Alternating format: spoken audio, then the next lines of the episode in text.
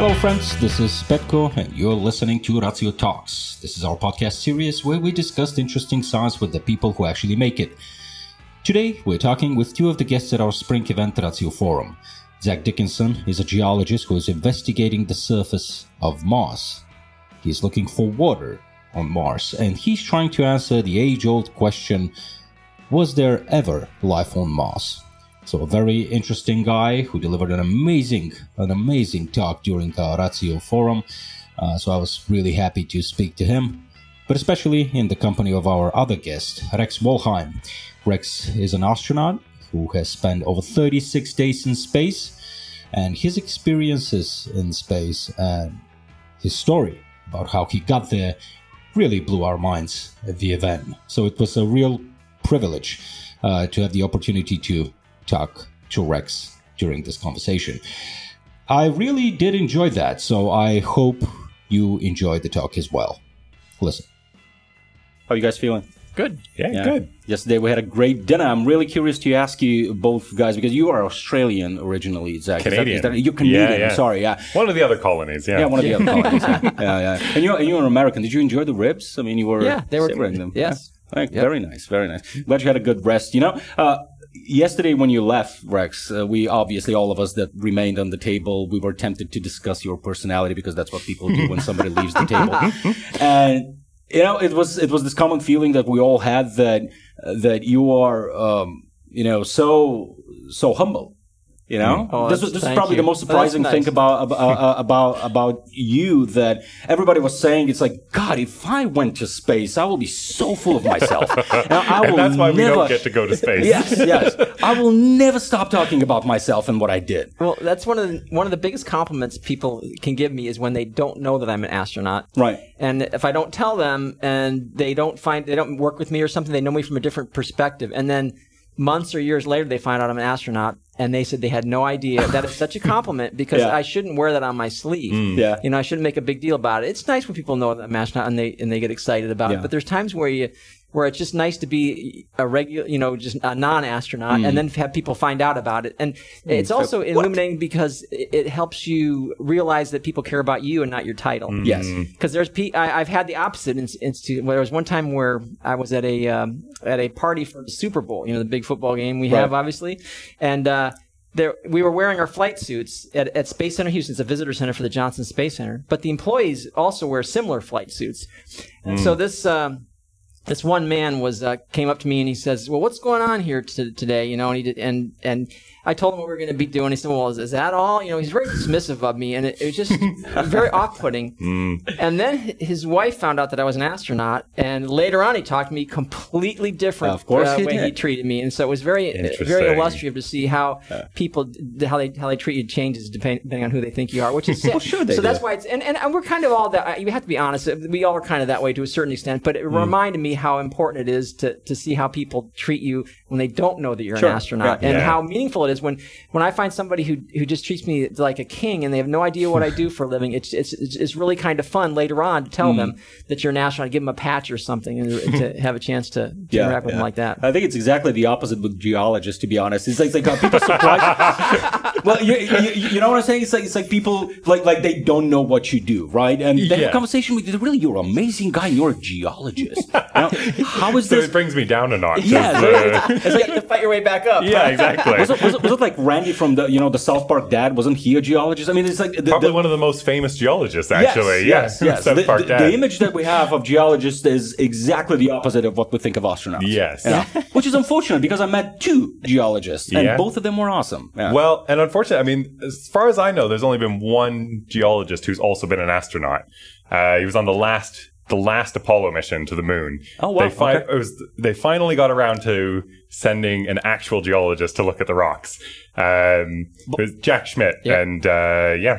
How, how how did that happen so late? Isn't isn't that a necessity? I mean, I I, th- I thought that on every uh, Apollo mission it, it you was, had. It was, but like they were tra- they were the early missions. They were really concentrating on flying the vehicle. They mm. were so concerned about getting there and getting back sure. safely. They, they they they entrusted that to test pilots who had flown vehicles before. Right. But you know, training a test pilot to be a geologist may be harder than training a geologist to be a test pilot. I, I would say I was going to say it would be the other way around, surely. But it's, well, in some ways it, it's harder. But so what they actually did was with with Jack Schmitt is they mm. they sent him to pilot training and they actually actually trained him to be a pilot. Oh, wow. Mm. So he was a jet pilot, and all the um, Apollo astronauts, even when they didn't come from the military, they were trained to be uh, pilots in the in the T thirty-eight aircraft. And so mm. they went through a whole year of pilot training and then trained him. And then that way he could be a full-fledged uh, astronaut sure. of that era. And yeah. he was a geologist. So now he's, he's you know, it's it's so hard to train, a, like, say, a, a pilot or an engineer to be a, a geologist and what to look for. Because, you know, they train you, they, they give you the, the surface of what it is in geology you need to yeah. pay attention to. But your your your de- your, your uh, knowledge goes just an inch deep, so mm-hmm. it's really hard to know exactly you know what is what is unique and what is not when you're looking at stuff. Whereas mm. you on the surface of the moon, you could just jump down and look at like okay, yeah, wow, you know, and say and you grab yeah. something like that, like like Jack Schmitt could do. Yeah, you get your eye in, and it's you know once you study geology, I think you just start to see you start to see it everywhere. You can't yeah. go for a walk in the mountains anymore without starting to yeah. unpick how it all mm-hmm. worked and where the interesting bits would be. It's one of the things that I find really frustrating about uh, the exploration of Mars at the moment, because it takes so long for the rovers to get somewhere, you mm. know, and you make a choice. You say, oh, that rock over there looks pretty interesting. Let's go check it out. Yeah. One month later, I finally get out. I just imagine if I was there with a little, with my hammer, I could be there in fifteen minutes and check it out. Yeah. But, uh, yeah. But but for, for what I know, and mm. I don't know much about the moon or, or Mars, isn't it like pretty uniform? I mean, uh, is it really the, the, the way he described it? You're going to go there and you're going to go, oh my God, this is interesting. This isn't it like only like dust? I, I mean, so uh, the, the surface of Mars is all very dusty and very red. Yeah. But it's really only skin deep. It's a, just a skim of dust on the surface. And oh, right. So when you, you start digging, that's oh, yeah. that's a different thing. You yeah. even scratch the surface of any of the rocks. Yeah. Um, anywhere that the wind has disturbed sand and moves it around in dunes on the surface, it's uh, the sand dunes are black usually because yeah. that's the color of the grains of the rock. Yeah. So it is, uh, yeah, and there's huge v- very, uh, variety there. Yeah, still. Yeah. yeah. Where did the red come from then? Uh, so it's oxidation yes, yeah. of the iron. So uh, uh-huh. iron is in most of the minerals that are around us. Uh-huh. Um, but yeah, just the, and it's, oxidation sounds kind of strange on Mars because it's so dry. Right. Um, and there's very little oxygen, but mm-hmm. it's, uh, it's other chemicals actually oxidizing it. Wow. Yeah. Hmm. It's interesting. I mean, uh, going back to the mentality thing, you know, because I'm really interested in that uh, on that point. Uh, was the geologist like a nice, humble guy as well? Is that a prerequisite to become an astronaut, or is something that the program does to you? No, it, we do tend to select those types of uh, those types of personnel. So when we when we we schedule, I mean, there was probably this last astronaut selection. There was more than I think more than ten thousand people that were that applied. ten thousand people. It was really huge, and usually it's in, in the four or five thousand, and you're cutting that down to, you know, ten to twenty people. Mm. Um, so it's a huge uh, culling factor. And what you're looking, so you, you can find the qualified people, and once mm-hmm. you find the qualified people, you get them, and you and you get to do the medical test, which which eliminates a few more. But then we have the interviews. We bring down to uh, the Johnson Space Center about one hundred twenty people, and we're picking, you know, ten, twenty people potentially. Right. And uh, what you're looking for there, they are all, almost all of them are eminently qualified. Mm. Yep. And some of them will let you know. And those, uh-huh. those, they're gone in about five minutes. You can right. prom- not, not, maybe not quite that fast, but very fast. You can tell that this person is completely consumed by himself. Yeah. Mm. And you, you realize that I don't want to spend time with this person. Yeah. Because what you're looking at, you're looking at that person. Would I mind spending potentially six months with this person? Mm-hmm. And so you, you look for those kind of those kind of traits and stuff. Now, sometimes it's harder to figure out than other times, but you know, that's one of the main things you're looking at is is how well could I get along with this person.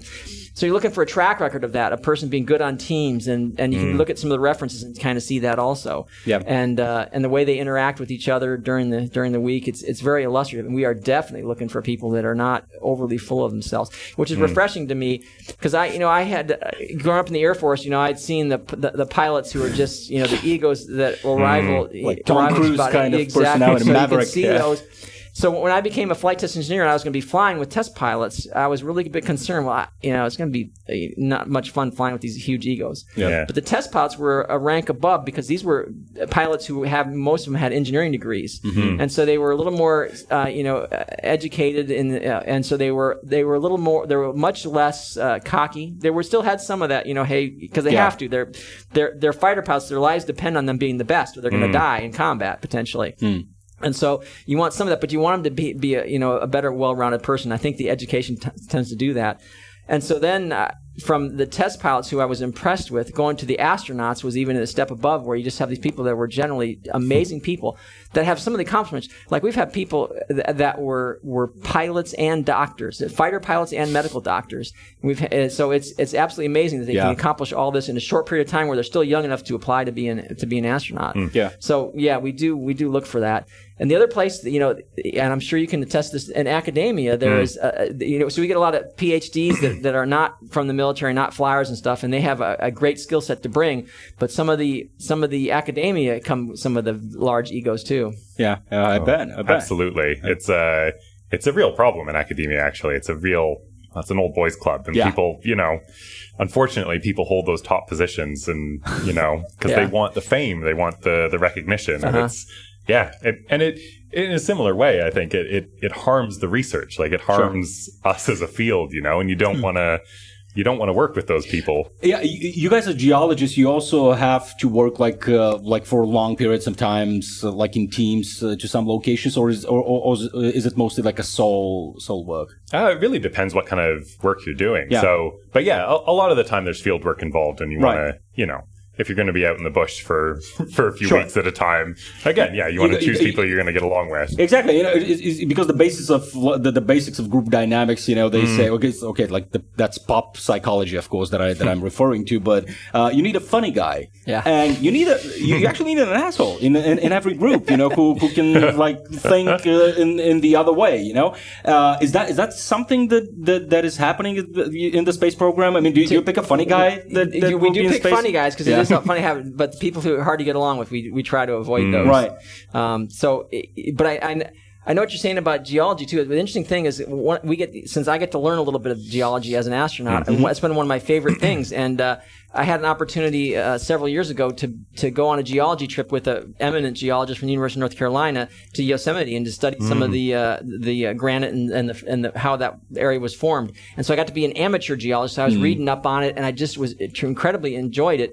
And then for about ten days in Yosemite, I got to be just the the, the geologist's little helper. You know, oh, so nice. I, it was wonderful. I couldn't think of nothing more. It was just amazing. We hiked all over Yosemite, and I yeah. would take notes. We would talk about all these different formations and stuff, and it was absolutely fun. Yeah. So I, I really enjoyed those. Well, I bet uh, it changes uh, it yeah. changes you because uh, with Zach, we're like, okay, let's go and watch a movie and do drinks. It's like, no, I'm hiking. Yeah. You know, it's like, that's what I'm going to do. But Zach, it's going to rain like hell. It's like, no, I'm fine. It's yeah. fine. Take so me where the rocks are. That's yeah. where I want to yeah. be. Jesus, yeah. yeah. All right, guys, let's uh, let's talk about the, the new space age. Um, mm. I, I really feel sort of unsettled, you know, about this whole thing that I'm observing right now. And uh, obviously, Rex, I don't want to put you on a spot here because you're a part right now of a, of a sort of sure. a Space two point oh yeah. company, like very successful. We're going to pay some attention to it during the uh, during the event tomorrow, um, Axiom, obviously. Uh, but you know, there there are some things that are that are troubling. Uh, at least for you know, from my personal perspective, like mm. for, for some reason, when I when I go back to the first space age, uh, this uh, communal effort, you know, led mostly by the states, by by public money, mm. uh, for for science. For, for science's sake. Well, not well, only, you know, symbolism, yeah, Cold War, yeah, we, we yeah, all know right. that. Yeah. Uh, but right now it seems like the commercial interests are, are on, you know, top of the agenda. And th- mm. it seems like this is, this is driving the effort right now. So whether we're speaking about tourism, which is, I, I don't see it as being a very significant economically impactful part of, uh, of space exploration, mm. but like mining of asteroids and, and, and planets and all of that. I mean, what is, what is your feel about that? Do you, so what, what is the difference? I think it's, the, it's a natural progression. What you right. like to do is you have the government do what governments can only do. Mm. That's true exploration. Mm-hmm. You send out the pro, the people to the moon, so we're going to find out what's there. We're going to find out all sorts of technology we're going to need, from mm-hmm. satellites to communications to to spacesuits to all that stuff. We're going to find all that out when we get, you know, when we go through this process. And so yeah. you can't send a business and say that, say, you know, early on and say, hey, you know, X company, go off to the moon and do this and this and just find out what's there and yeah. stuff, because there's no profit motive. Yeah. Mm-hmm. So the true exploration is done by governments, and it's always been that way. Whether it's exploring the Northwest in the in the United States, we sent uh, Lewis and Clark out there, and they, mm. they explored, the, they found their way to, to Oregon. There wasn't a business case. President Jefferson said, I want you to go and, and and find a path there. He didn't say go there and send up a bunch of supermarkets out there and make some money. Yeah, sure. But we found all sorts of things. We found plants and animals we hadn't heard of yet. Mm. And we found a way to the to the Northwest coast. And then eventually what happened? the, the supermarkets and the people migrated mm-hmm. out there, and there was a commercial case for it.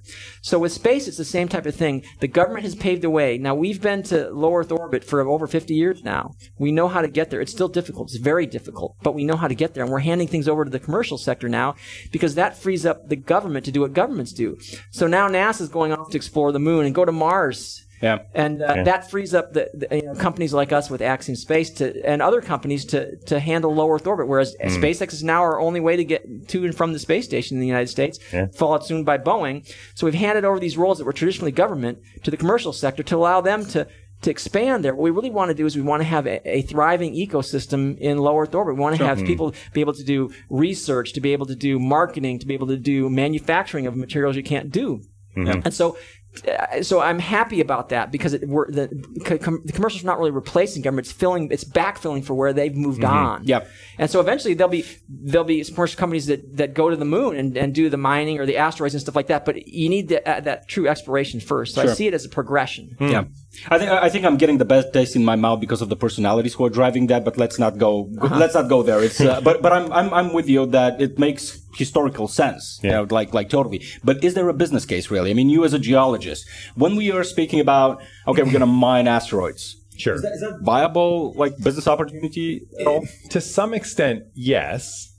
But I think it's, you know, we have to manage our expectations about how worthwhile that's going to be to bring mm. something back to Earth. Because it costs so much to get out there in the first place. Mm. And then it's going to cost a huge amount to bring stuff back as well, yeah. whatever material you're collecting.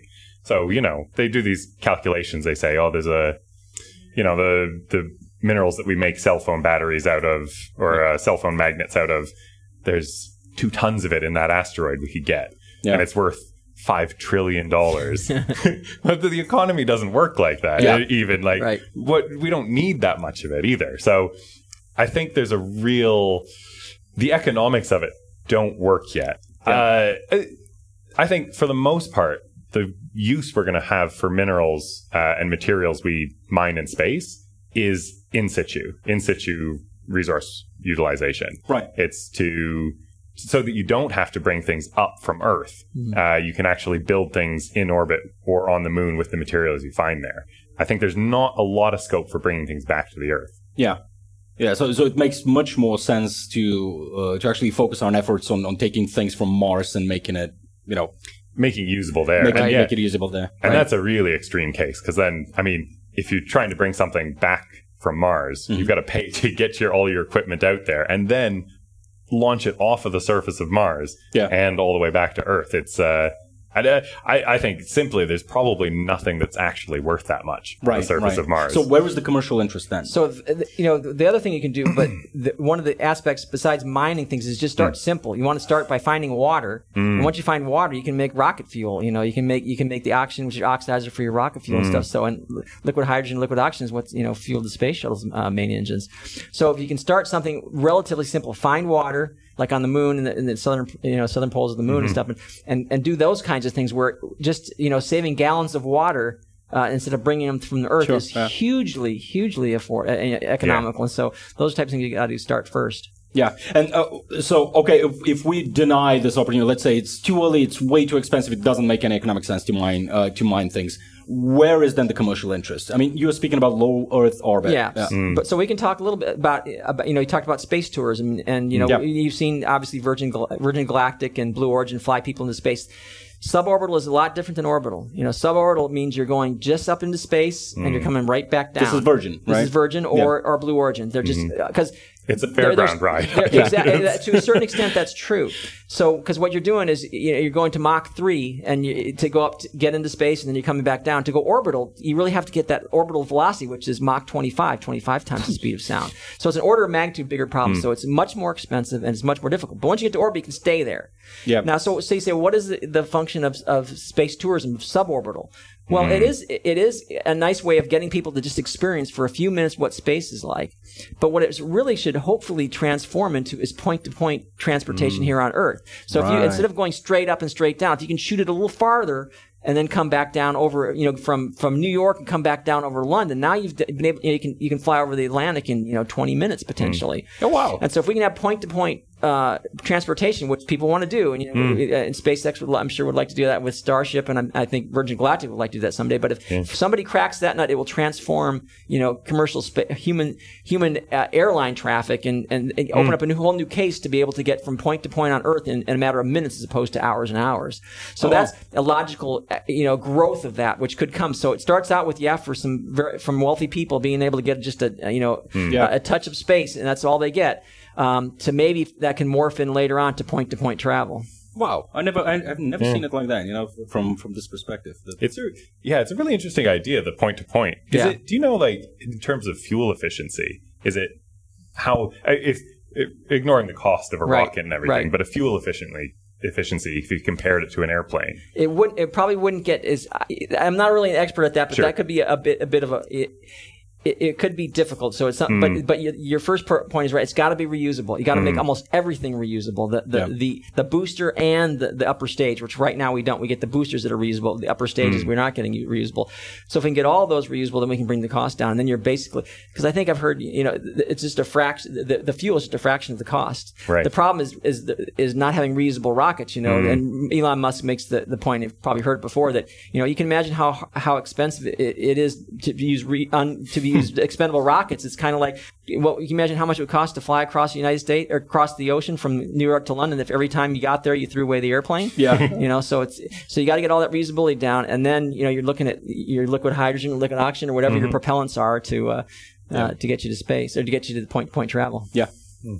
Oh wow. Well, hopefully we'll get there. That's that's yeah. that's, that's, yeah. that's really interesting. And even space tourism, you know, it gets it gets some bad uh, P R, so mm. to say. It's yeah. like, oh, look at those rich people going right. going up there. And th- there was an argument to be made that yeah, it's exactly influential people that you want to, you know, go and see and experience what astronauts are, you know, often saying about their own personal experience for coming from space, you know, right. like what they what they what they learn from the experience. So, can you elaborate on that? I mean, what, yeah, that's, how can that, that was change? One of the most interesting things was. Um, you know, I, I have my doubts about space tourism too. You know, when you have these, you know, rich folks that go up there and, mm. and yeah. you know, they come back and some of them don't have that humility. They have more of the arrogance, like, mm. you know, they, you know, I'm an I astronaut, you know, finally yeah. did that. Oh, wait a minute. You, you, you know, you, you flew in space f- for a short period of time, for a few minutes, but yeah. it was suborbital and, you know, it, it's nothing you trained for and you didn't have anything mm-hmm. to do except just ride on the rocket. Yeah. But it can be changing by having that overview effect they call when you see the Earth mm. from above. And the one thing that really turned me around was, uh, was, Uh, William Shatner, Captain Kirk. Mm-hmm. Right. I don't know if you saw him fly, but you know, he's ninety years old, and he came back, and he was so eloquent. He was. Mm. He could. They interviewed him right there. He was talking to uh, Jeff Bezos, and he was just saying how incredible it was to to pop out of the Earth's atmosphere, and this, and it was almost like being surrounded by death. He said the the the, hmm. the, the you know the, the blackness of space, yeah. but the way he talked about how transformative that experience was right after it happened was like I'm like. Wow, and he put into words some stuff I had thought of, and I could, I could, I could, uh, I could um, identify with some of the things he said. But having more and more people that can that can mm-hmm. that can talk about things like that and talk about the fragility of the Earth and, yeah. and things like that, I think it helps. yeah, and also to train as a crew. There's something to be said for the way that training for a space flight together with a crew uh, really helps bond you and helps you.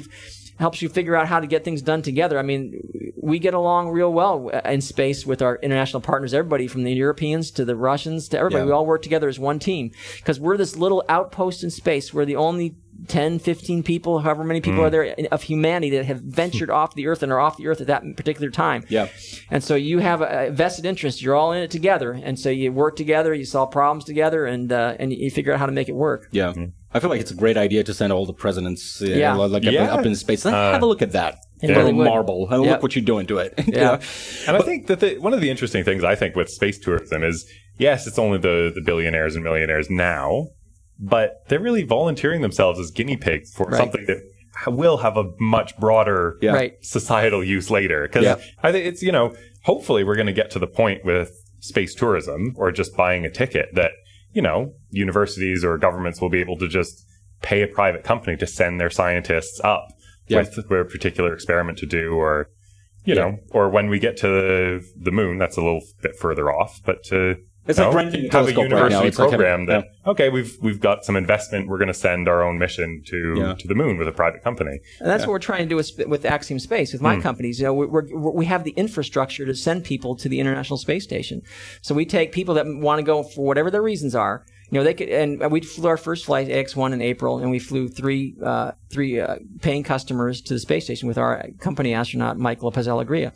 Now, those three people could have done anything they wanted. They could have done sp- just tourism. They mm, could have just yep. stayed and looked out the window, and they could have just done anything they want to, you know, done branding or outreach.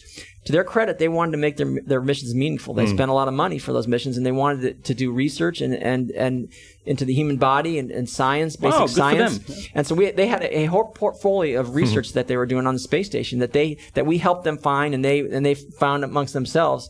And so it worked out great. I mean, it was an amazing chance for these three individuals to, to really, you know, help push the the uh, the, the uh, frontier of spaceflight along. Mm. And so ha- having that capability now into these private astronaut missions with Axiom Space is that now we can grab, let's say a, com- a country does not have a does not have an astronaut corps, does not have a space program, but they want to have a space program. Mm-hmm. We can basically say, okay, you know, we can help you find an astronaut, or you can tell us who you want to fly, and, and we will help them with their research portfolio, mm-hmm. and we'll we'll train them, we'll get them ready to fly, and we'll fly them in space, and they can have their whole their do their all their research in space they want to, and come back, and, and you've got basically this little self-contained yeah. space program, and you don't have to buy the infrastructure. That's commercialization mm-hmm. at its next phase for space flight. So we can do that with private wealthy individuals who just want to go there and, and have their own program, or we can do it for nations with we call them professional. Professional astronauts who are, are have been trained by their country and are trained by us to, to go to the International Space Station. Yeah, that sounds awesome. I mean, we are way overdue. It's been like forty yeah. years since we flew an astronaut, so now we can just like delegate right. that to you. It'd be great. It's, you it's, bet. It's awesome. Yeah, yeah. It's an awesome opportunity because it's a lot of infrastructure to build, and it's, it's mm. you see you see that expensive. a lot.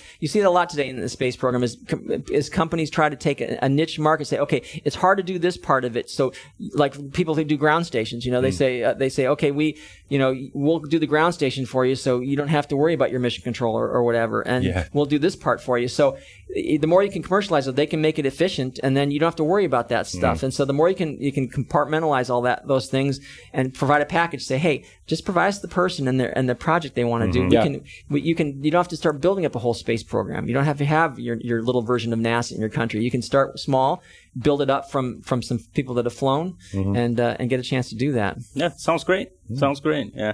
Well, although, you know, sometimes the, you know, there is a there is an argument that it's it's the road that it's important. You know, as you said, you know, you have you have mm. these like millionaires yep. who go there, but they don't go through the right. fifteen mm. years that you went through. Uh, you know, so there is that. Uh, but but still, you know, it's, it does sound really beneficial, and when you, and, and especially when when we are speaking about this this change of mind that that actually occurs. I think this is something that science does to you in general. Mm. Like for instance, in your field, like. Uh, I, I can imagine, you know, the humility. I also uh, often ask myself about like uh, astrophysicists who are looking in space, you know, and seeing the scale of it all and mm. how small they'll feel and, uh, and all of these cliches. But examining the Earth, does that have the same effect for you? I mean, it's like yeah. billions of years, you know, things. I, and that's the thing. We call it deep time. Yeah. This, this concept of just incredible depth of time that yeah. you really is difficult. It's impossible to really comprehend. Wrap your mind around yeah, it. Yeah. It's, uh, But it's, but when you start studying geology, you have to start to unpick it a little bit, and you start to separate it into these broad epochs of yeah. time, and then, but each, I don't know, I feel, I feel like it's learning, you know, human history. Yeah. You, you, you learn about major events, and then one thing leads to another, and it all kind of fits together, and you can yeah. do that. This, the really exciting thing is you can do it for any planet or moon, and each of them has its own really long history. Yeah. But I think it's. It's difficult. I I think I fool myself sometimes into thinking that I understand what four and a half billion years on this planet means because I know a bunch of things that happened in that time. But if you start to multiply it in your head, it's like, oh, I've got a pretty good idea of what one hundred years is. one thousand years, I think I can get that. Okay, ten thousand, one hundred thousand, yeah, uh-huh. million years. It, it, it becomes meaningless yeah. in a way. Um And I think the, the biggest, greatest evidence of that of is of how deep that time is, yeah. is evolution. Just to see how much something can change over those generations, how much a life form can change. And yeah. that, to me, that's like, that's what gives the greatest sense of that time. Yeah. So, uh, I mean, what is your what is your feeling then? You, you, you're going to give a talk on, on the Ratio Forum tomorrow about the possibilities of like exploring Mars, mapping mm-hmm. Mars, and et cetera. And the possibilities of it have, uh, having had life at some at yes. some point. So, what are the odds? I mean, what do you what do you ah, think? You know, we I've it's we have one data point for, mm-hmm. for life on Earth. Awesome. Yeah. Or for life in the universe, and it's us on Earth. Mm-hmm. And it's really difficult to make any solid predictions about whether we'll find it or not. What we do know about Mars is that we're pretty certain now that it had the conditions for life about three to four billion years ago. But we don't know exactly how long those conditions lasted. Mm-hmm. And we definitely know that after uh, ever since three billion years ago, it's not been a very good place for life. Yeah. So if you look at the evolution of life on Earth, it's something that's promising about finding life elsewhere in the universe is that life on Earth appeared, in geologist terms, almost immediately after there was water and yeah. oceans on the Earth. Uh, but then it takes another, and that's just like simple bacteria. But yeah. then it takes another two billion years to get to a cell that has organelles and a nucleus, like, mm-hmm. you know. And then it's a couple, it's a billion years after that before we get multicellular life. So even if there was life on Mars, we think it probably wouldn't have uh, evolved beyond that early yeah.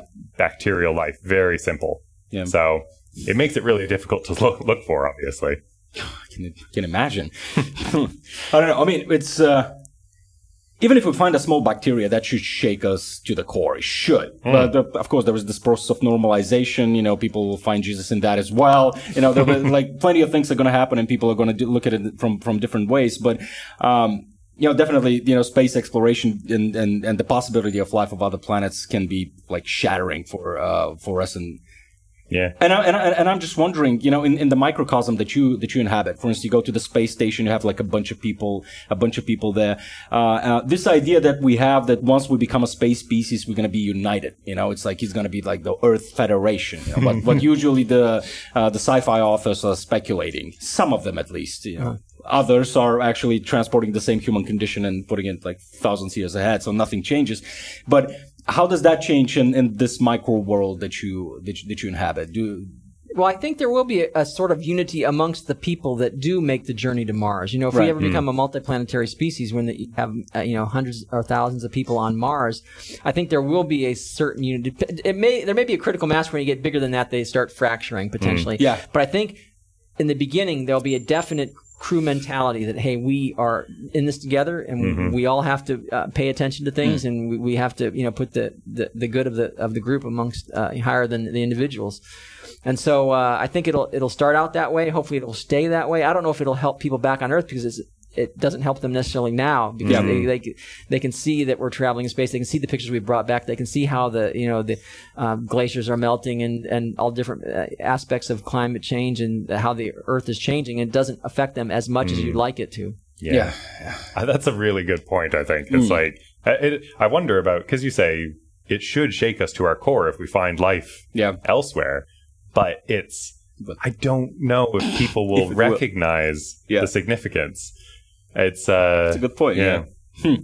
That, and also that we are probably going to remain tribal, as you said. You know, Mars people are going to go like, like I don't know. You know, the, uh, it, it sounds it sounds probably a little bit esoteric, but uh, do you think that the selection process that you that you guys went through in order to work well together, you know, to do your work well, and now by looking at this opening of space for random people like myself, yeah. honestly, at some point. Do you think that if we uh, just imagine uh, some sort of a human migration, that this should be something that we should consider? It's like, okay, so we're moving to mm. Mars. Do we need to think of what are the kind of people that we actually yes. want to go mm. there? And even not? NASA does. And we've mm. made a point of that. We've said, okay, now how do we need to change things for selecting astronauts that may, you know, stay mm. in space for more than a year or go yeah. to Mars someday? And the answer is yes, you do need. You still need the people who have the, the basic self-care skills and the concern for others and stuff. But now you don't necessarily need the, the person who is is great is greatest in a team environment, whereas they they can't be by themselves for very long. You need mm-hmm. to start picking people with traits that, that they can they can handle being uh, by themselves alone for a long time. Because on a journey to Mars, it may take a year to get there. You know, to, a year on the surface and a year back. You're talking, you know, three year mission. Yeah. And there are times where you will be by yourself. There'll be there'll come a time as you're departing from Earth where you get so far from Earth that, that voice communication is almost mm. useless. You're going to have to go to a one-way type of uh, like a texting or a one-way burst transmissions, because yeah. it's going to take it, maybe it's even five, even a, even two minutes, let's say. You say, "Hey, uh, Bob, how you doing?" You know, yeah. two minutes later, he hears that. Two minutes later, oh, I'm fine. How are you? Yeah, two minutes that's later, great. great conversation. Yeah. So the conversations, you won't be having a normal conversation not too long after you leave Earth. So mm. you're, you're, that voice communications, you know, you'll still be able to do like blast transmissions, you know, just kind of like monologues or podcasts mm. for that matter. Mm. Um, but uh, you're going to do a lot of texting, I imagine, and just wait for it to come back and things like that. But you're going to be spending a lot more time uh, alone. Yep. And the thing is, as you get farther and farther from Earth, you know, the nice thing about the space station is you're two hundred fifty miles from Earth, so there's a beautiful globe, you know, underneath mm. you the whole time. It's just gorgeous. You never get tired of watching it. That's home. You can see your every place you've ever been on Earth, or most of the places you can see them. Yeah. Now, you get a few weeks away from Earth on your, you do your trans-Mars in, insertion on that three three-year mission, and it's going to be not before long before the Earth becomes just a dot, mm. and everything you've ever known is in that dot. And it'll change. People say, and I agree with them, that it'll change the meaning of the word loneliness when mm. all your entire experience is back at that dot, and you don't know for sure you're going to get back there or not. So you have to have a, a bit different mindset. So I think we will pick people who can handle that. I, mm. That takes some true explorers, the, the type of explorers who could cross the ocean back in the old days. We, you know, it, it seems like for me it'd be almost too much. I don't think I, mm. I, I would mm. be really. It wouldn't be great for me to go on a mission like that. But there are explorers out there who who are more well suited to that, mm. who can handle those types of extended ways, times away from home, where three years is a long time. And if you're going to be, you know, like say you're going to you're going to be out of that radio contact before long, and that for the, a, a big part of that you're going to be incommunicado, except for just, you know, texts and emails and stuff like that, and and some voice calls and stuff that uh, that podcasts. So it's going to be different. So yes, I do think you have to select people who mm. can handle that kind mm. of inherent uh, uh, inherent loneliness potentially mm. as you as you go, and you're surrounded by a field of stars. And that's all there is. That's your entire universe. There are probably not many people that can handle that. I, I no, imagine a combination not, of like a Buddhist monk and a scientist. Right. Like, but, yeah. but the, the, the encouraging thing is there are, and there have been in the past. And I, I taught myself, yeah, could you imagine leaving England when you were, you know, a, a, you know, a young person and traveling to the new world back in the old days, and you knew you're never coming back. Yeah. Everything you knew was gone, and all you were around is ocean all around you. And then, you know, a couple months later, you're, or however many weeks later, you're, you're in the new world, and everything's brand new. So mm. those are the kind of explorers, and a lot of people did it. They had vested interest in it because, you know, that things were so bad back home potentially, but there are people that want to do it for the adventure too. Mm. Yeah. Well, how do you find this this company? Isn't it, uh, you know, counter to the point that, you know, we, you need people like you, you know, calm and, you know, collected and everything, and at the same time it has to he has to be sort of a maverick type of person. Yeah. You know, it's like that's that's that's the difficulty, I think, you know. Yeah. It needs to be but bold. You and just have to you just have to, you know, there's it's different personalities a, mm. factors you have to yeah. tone down and, and and ramp up, and there are people who who are lo- who can get along, who like being alone. Maybe they're introverted more. Yeah. They like being alone, but they're still good team players. Sure. Mm, yeah. So you kind of, it's a little bit harder to find. You have to find this this spectrum of people. But then you start looking for people who, okay, this person wintered in Antarctica. They know what it's like to, to spend start. six yeah. months down there. And they, and they, well, how do they do? So you, uh, now you got to go find out the people who work with them. Well, how do they do? Were they a jerk, or were they uh, yeah. were they were they fun to be along with? And so, and we, fortunately, we can be picky. We can, mm. you know, if, when we're when we're talking to folks who who know folks who are considered. You know, we, we're asking all all the people we can find that, you know, that, hey, what were they like? You know, mm. and, and if you find, well, they if you get a qualified answer, it's probably not your person. If you get, this sure. is one of the people you need. When you hear that, that's mm. what's usually, the unqualified, hey, this is just the person you need to talk to, you need, you need to see. I thought the process was more elaborate, but it's uh, but it makes sense, of course. But that's, yeah. it is. It's a long process to get sure. to that point, and we can't do that for everybody because you don't mm. always know somebody who knows somebody. But uh, of course, when yeah. you can, the best the, the best information you get is from people who know them mm-hmm. and are unbiased, maybe not too close to them because they may they may shade it a yeah. little bit. So um, people that they list as references aren't always the best references because yeah. they're. Mm. But some of them are. You can get you can just get a hint of it. You know that, that hey. Sure. So it's it's interesting. It's an interesting process. So so, so the, the Armageddon scenario in which we have like a bunch of crazy geologists and, and guys yeah. working in the oil industry, and uh, all of them are different. All of them are assholes in their yeah, own yeah. way. You know, that's probably not happening. Well, it depends. You know, if if, that, if that's the need, you need those geologists, the, yeah. you, need those, you need those miners, and they're the ones who are going to save the Earth. You know, yeah. that, you may, that may be what you have to select for. Yeah. Mm. But but but again, it's surprising that they don't have geologists on board when they. Well, what am I talking about? It's like not not we're not visiting planets every week. This is the saddest but, thing for me. I would yeah, love I mean, to go somewhere, but we need I need some surface to stand right, on if yeah. I was ever gonna. be of be of use with my profession. And we do pick geologists now, so we've had mm. geologists in the space program, so astronauts who are geologists, besides Harrison Schmitt, he was the first one. Yeah. He was in the lunar, you know, the Apollo mm-hmm. program. But yeah, we pick them now, and we know that's a valid skill set that we like to have. So in the pipeline potential, I don't know how far it goes, of, of landing crews that yeah. go on Mars or on or on mm. the Moon, there are geologists there. Who well, will... we haven't decided who's going to do that, but right. we have we do have. I don't know if there's a, currently a geologist in the astronaut corps, but there may yeah. be. But uh, you know, that's one of the that's one of the more skill sets we'll be more predominantly wanting right. to pick. Mm. So we may in the next astronaut class, they may say, okay, we want three or four geologists. Yeah. And by looking at your field, are you needed there? I mean, can't you just send a probe to dig something and analyze it? I mean, are you are you being replaced by robots now, Zach? Yeah, well, no, it's a good point. I mean, I, I don't know that I would be necessarily a great geologist on Mars. Yeah. I don't do a lot of field geology. I really enjoy it, but that's not what my specialty is. Right. My my specialty is remote remote sensing. So it is looking at the surface of a planet from orbit and trying right. to figure out what it was like on the surface. So that's my specialty. I think it's odd that this is something that you can actually do just by observing it and then like, yeah. figuring out what's going on. And yeah, so, I mean, the rover, the rovers on Mars are great, but they're very limited in where where they where they go on the planet right. for a variety of engineering reasons. There's only limited places where it's kind of safe to send them. Yeah, uh, and also they can only travel. They generally only drive a few yeah. kilometers or tens of kilometers, and you've got the whole rest of the planet. So most of what we know about Mars really comes from the orbital uh, orbital imagery and uh, orbital yeah. scans that we have.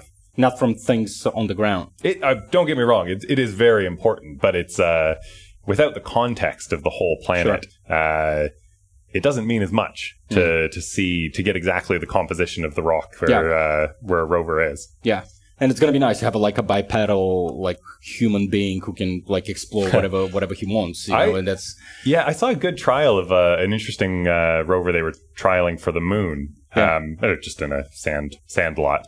But it's uh, it didn't walk because bipedal is very difficult to do, as sure. engineering wise. It was kind of a, a four wheeled frame with the torso of a of a, a human torso yeah. to, to be used to manipulate things, and yeah. uh, it looked it looked really good actually. It looked like the best uh, the best of both worlds. Hmm. Well, I mean, it's because when we think of human exploration, it's very tempting to think that the human part of it, you know, mm. the participation of people in the space mission is. It's like it's very symbolic. It's for romantic reasons. It's like, uh, you know, because there are people, uh, there are voices out there who are saying, it's like, let's be practical. Let's just work with robots and machines. You know, mm. they don't die. They don't have families. They don't. It's like, do you see that like happening at some point? I mean, no, the, I don't think so. Because I think people always want that. Well, the, the, the useful value of a human is just the ability, ability to think mm. beyond what you're programmed to do. Like Zach was saying about, you know, the the ro- rover, they say, okay, I want to go see that rock. So, you know, a week later, they drive mm. over to see that rock. You know, with a human, you're going to do that in in, a, in, in, in seconds. You're going to mm-hmm. walk over there, you're going to look, and then you're going to see something. What's that? You know, the robot can't right. say what's that, yeah. you know, because you get somebody like Zach and a planetary geologist that, that's used to doing field work, you know, mm. that they're going to know exactly what to look for. And, and it's going to take seconds for them to say, well, that's mm-hmm. And they're going to find that the robot may never have found. And then there is the you have to you can't discount the inspirational factor of people want to mm. know people have been there. You know, you could send a robot to the top of Mount Everest. Who'd care? Yeah, you know, people people want to f- see what's what is it like to climb it, to be there. What is it like to, to travel to Mars? You know, and the, the, the expression people say is that people never named a, uh, an elementary school after a robot. You know? Yeah. So it's the people that have done things that they want mm. that they want to do that, and they want to feel that a person's been there. Yeah. And you know, the same thing inspires me. But I, I'll never get a chance to go to the moon, most likely. But I want to see some of my colleagues go to the moon. Mm. I want to hear what it's like. Well, what was it like? You know, how how was it? You know, and how did everything go? And watch them to land and, and take off again and see that whole program uh, uh, take place is something that I really want to do because it's, it's, it's inspiring to see humans do mm. something. Yeah, definitely. It yeah. makes it into a real place yeah. as well. I mean, when you can see I, the, the rovers do it to some extent. You can see uh, you can see the landscape right. to, to scale, you mm-hmm. know, but to see a person standing there, you know, it's.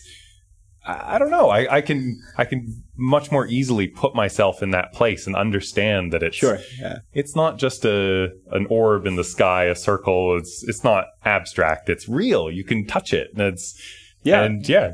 The yeah, whole that, universe is like that. It's interesting when you say that, because my ten-year-old actually told me that. It's like when I, when I told him that there were people who landed on the moon at some point, mm. and he he he didn't say it in the in the same way, but he said that it doesn't feel foreign now. Yeah, you know, yeah. it's like it's it's just like now it's in the neighborhood. Mm. You know, it's like we we, we we've yeah. been there. So it's a it's a it's an interesting point. Yeah, I think there's a, there's also some practical advantages of sending people. Not only the the initiative that yeah. a human will bring to exploring, but I mean.